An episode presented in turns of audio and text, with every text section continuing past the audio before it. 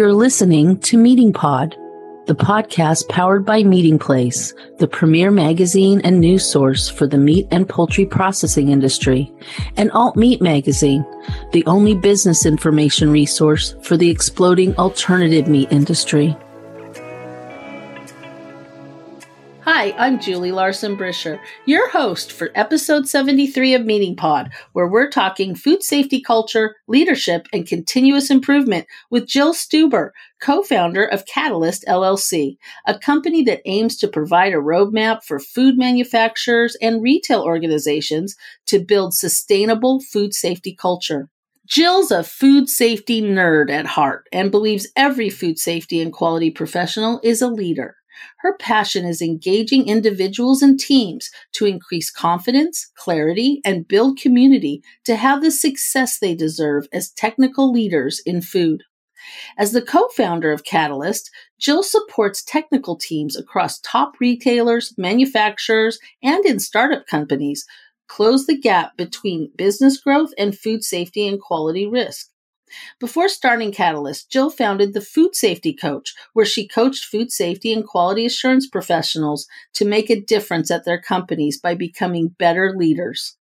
And for 20 years, Jill served in and led quality and food safety teams for several multi-million dollar food companies and food industry support companies at both corporate and frontline facility levels. Our Meating Place community will likely know Jill from her 14 years at Gold'n Plump Company, where she was lab manager and quality systems manager for the Minnesota based chicken processor. In addition to holding a number of degrees in the disciplines of food science and quality management, Jill is a certified professional coach. She is also HACCP certified, PCQI certified, an SQF practitioner, an IFT certified food scientist, a lean facilitator, and a Six Sigma black belt. Welcome to Meating Pod, Jill. It's a pleasure to have you as a guest on the podcast today, and I'm really looking forward to nerding out with you. Ah, thanks, Julie. It is a pleasure to be here. I have been an avid Meating Place reader for years where I get to hear from industry leaders. And so I'm just tickled to be here with you. Oh, I'm delighted to have you. I really, really am. So let's dive right in. Before we talk about food safety culture, I'd love to know a little bit more about what drew you to food science, how you got into the food industry as a career, and what do you like most about it? You know, I'm not really sure I was drawn in as much as I stumbled upon food science.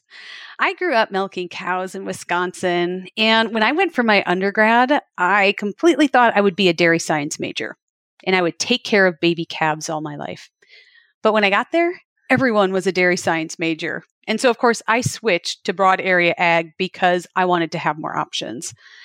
Lo and behold, one of the electives I took was Food Science 101, and I loved it that was really the beginning because from there I worked in the school food micro lab and I really enjoyed playing with bugs. After I graduated, I went to Land O'Lakes and I worked in the corporate analytical lab just as they were getting their ISO certification.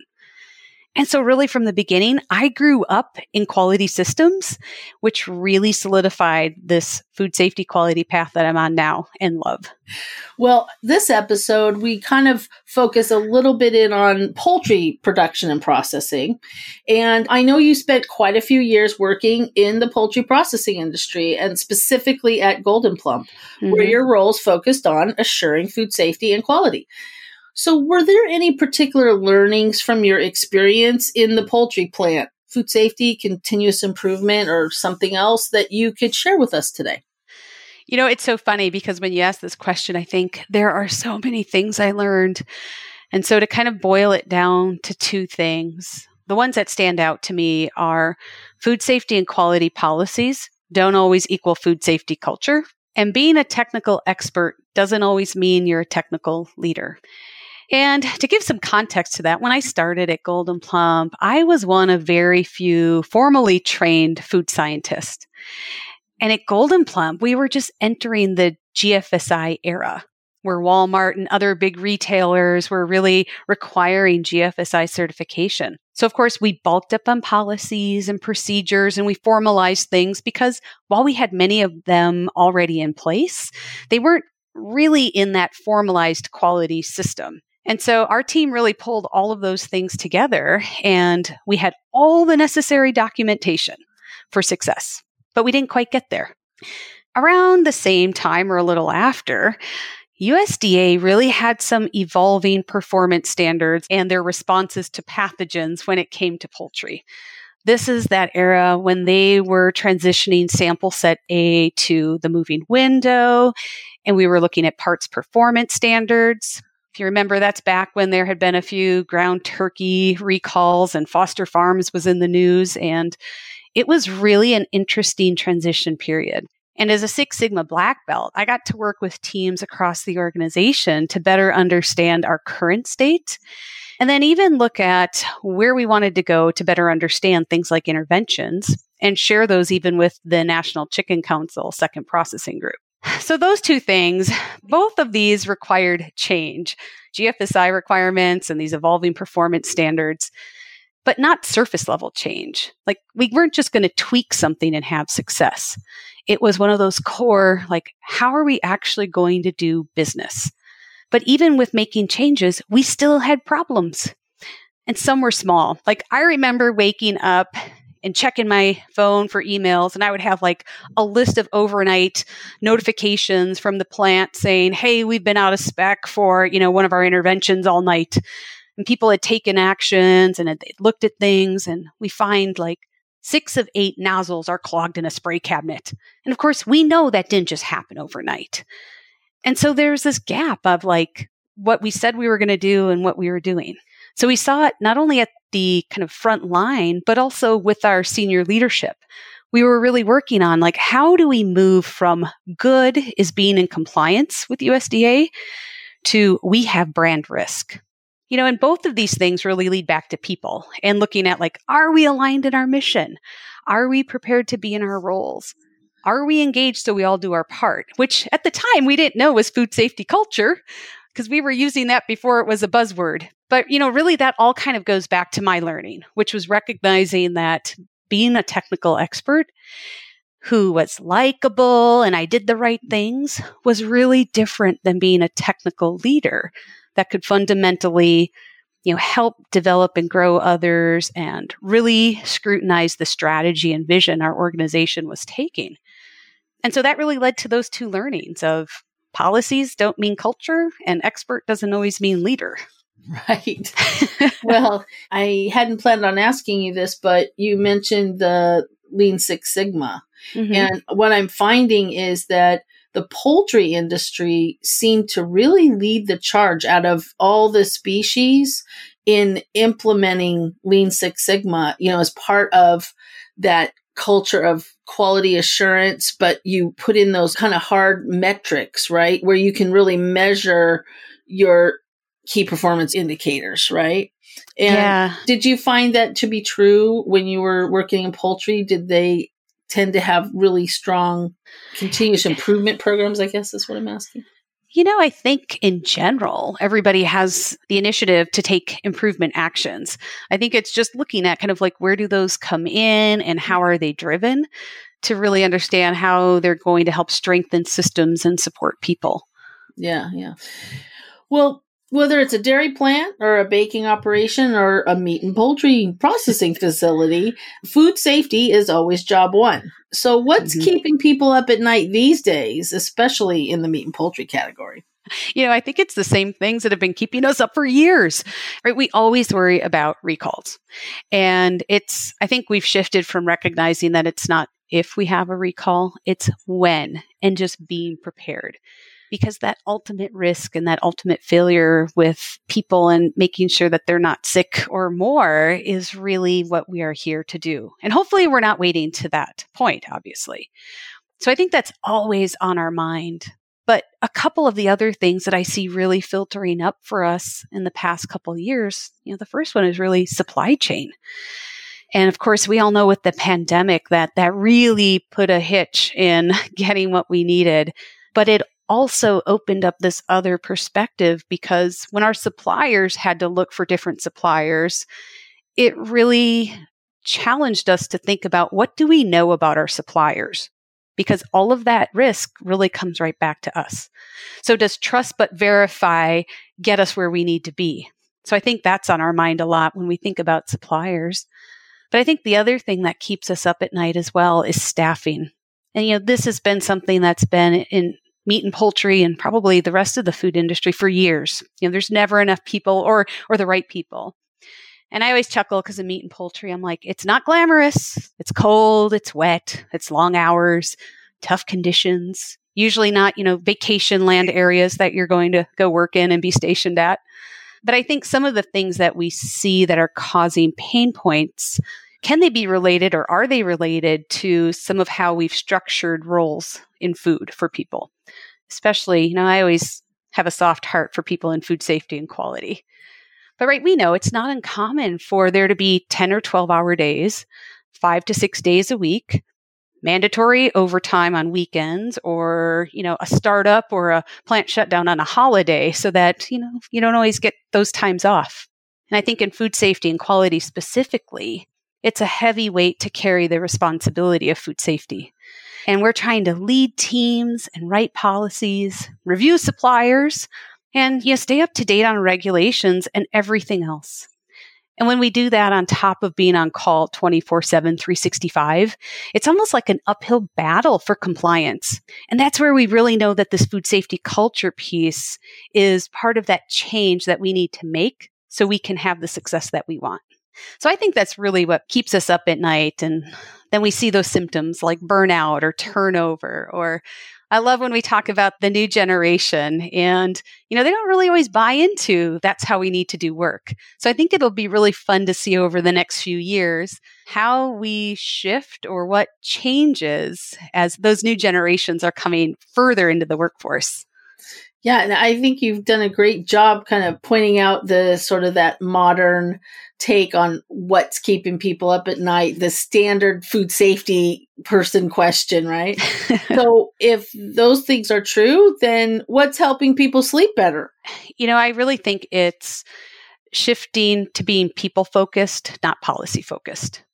And what I mean is, you know, that's really where the culture part comes in. So companies that are changing culture are really sleeping better. They're moving away from, hey, this is what our policy says, to what is it that people are looking for? What gives them purpose? And I think as we do that, it challenges us to look at, you know, and review roles and org structures so that people have success. It's looking at workload because people really do want a life outside of work, even if we love what we do. And I always think about people need preventive maintenance just like equipment. So as we think about like how do we sleep better, I think it's also good to consider that culture doesn't have to always be driven top down. It can start small.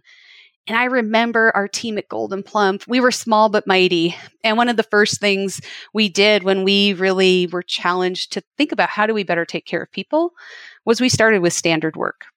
We just made a list of what we do, how long it takes, and it was really clear that we were over capacity the best part was now we had data.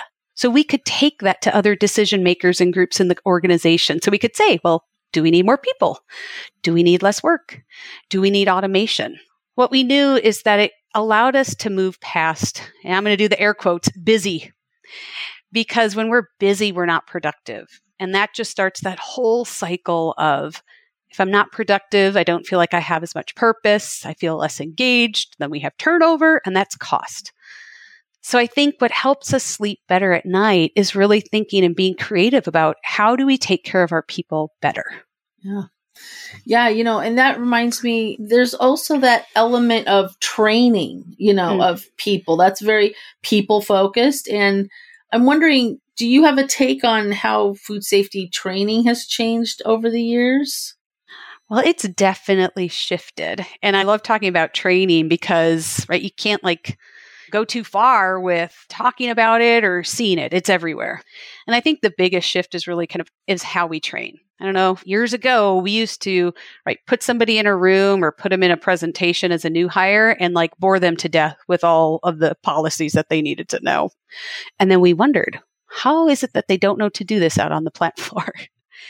And to top it off, then we would also just follow up on an annual basis and do the same sleeper training. And I think now companies have definitely realized that even for people to absorb training in bite sizes makes it more practical.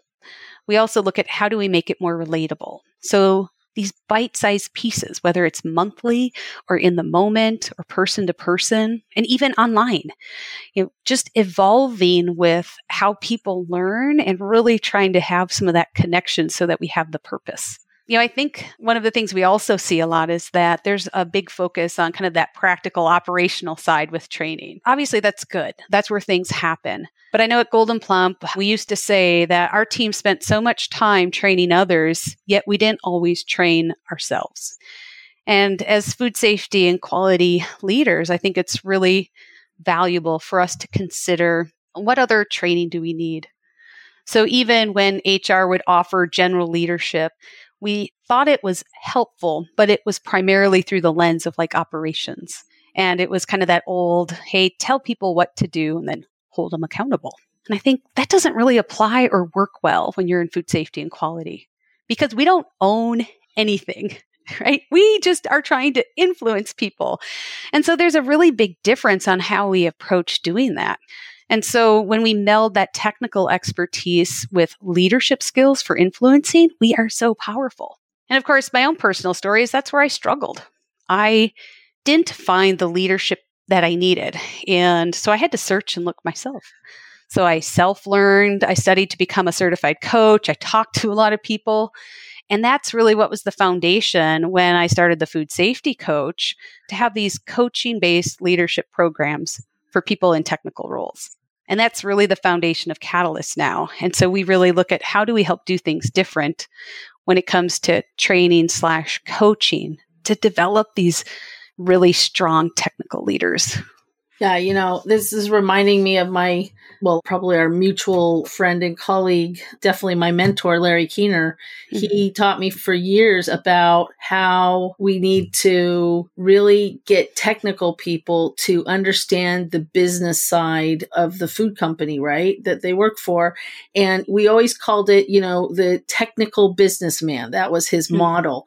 And I can't tell you how many things from training, like you were just saying, to just to be able to actually present in a meeting, you know, in the C suite and not bore people to death, right? With overload data. or whatever, which makes complete sense to you as the scientist, right? But maybe not so much to the C suite guy. And so I like that idea that you just said about your influencers, right? You're mm-hmm. not necessarily need to know all the operational aspects of something, but that food safety technical person is influencing. And to do that, you need to be a technical businessman. you do, because even though we're trying to help drive decisions based on science and data, at the end of the day, people make decisions based on emotions. So it's important for us to understand the business, but it's so important for us to also understand people and what gives them that purpose? What really ties in so that we are influencing to really drive the food safety outcomes that we want and need yeah. to protect right. the business? Right. We're coming up on the end of the episode now, Jill, but so I have one final question. So if there was one or two top takeaways you'd like to share with our Meating Pod listeners today, what would they be and why? You know, I'm going to circle back to the things we started with policies does not equal culture. And I say that because, you know, we're in this space where we're still waiting to see what FDA or GFSI will really declare will be audited and inspected. And we see people holding back to kind of build food safety culture because they want to know if they're going to align. And I think that message is really about all right, let's start taking care of people. Because even if we wait for that policy, that won't get the culture you want. So, really, you know, thinking about how are you taking care of people since they are our most valuable asset? How are we truly honoring that? And then I think the other one is that technical experts don't always mean you're a technical leader. And I think every technical expert can be a technical leader, but it does take a different mindset and skill set. And so sometimes we see where organizations may tell their food safety quality team to go find a mentor or simply take a generic leadership course. And I think that creates a longer, harder road for them to have success. and maybe even burnout and frustration. And so, you know, if you're serious about developing your leaders to be technical experts, you know, really thinking about how you will get there to support your people and the goals that you have. Right. It's great. I'm glad you circled back because these are two really important takeaways, I think, from our discussion today and just for all time. I'm going to thank you again, Jill, for taking the time to share your insights with us today on Meating Pod. And listeners, you can learn more about Catalyst LLC and how the team sparks transformation in food safety and quality at www.foodsafetykatalyst.com. You can also connect with Jill on LinkedIn. Just search for Jill Stuber. That's S T U B E R to find her professional profile or visit the Catalyst LLC company page on LinkedIn, where you'll find Real Talk Food Safety with Tia and Jill, the weekly podcast on building sustainable food safety cultures, hosted by Jill and her Catalyst co founder, Tia Glave. Real Talk is live on LinkedIn every Wednesday at 12 noon Eastern and available for replay on YouTube. They have loads of amazing guests on topics ranging from best practices for onboarding a co-packer to designing and owning your food safety journey. Subscribe to that Real Talk Food Safety podcast on YouTube. You know I did. You can also head over to the website to access our technical article archives to get more smart manufacturing advice from our poultry processor and other science and technology newsletters. Thanks again, Jill. I'm looking forward to seeing you IRL at IAFP's annual meeting in Pittsburgh at the end of the month. Look at me and my acronyms. Look at you. I'm excited to be there. Thank you, Julie. It really has been a pleasure to be here with you today. All right. We'll talk again soon. Thanks, Jill. Thanks for spending time with Meating Pod today.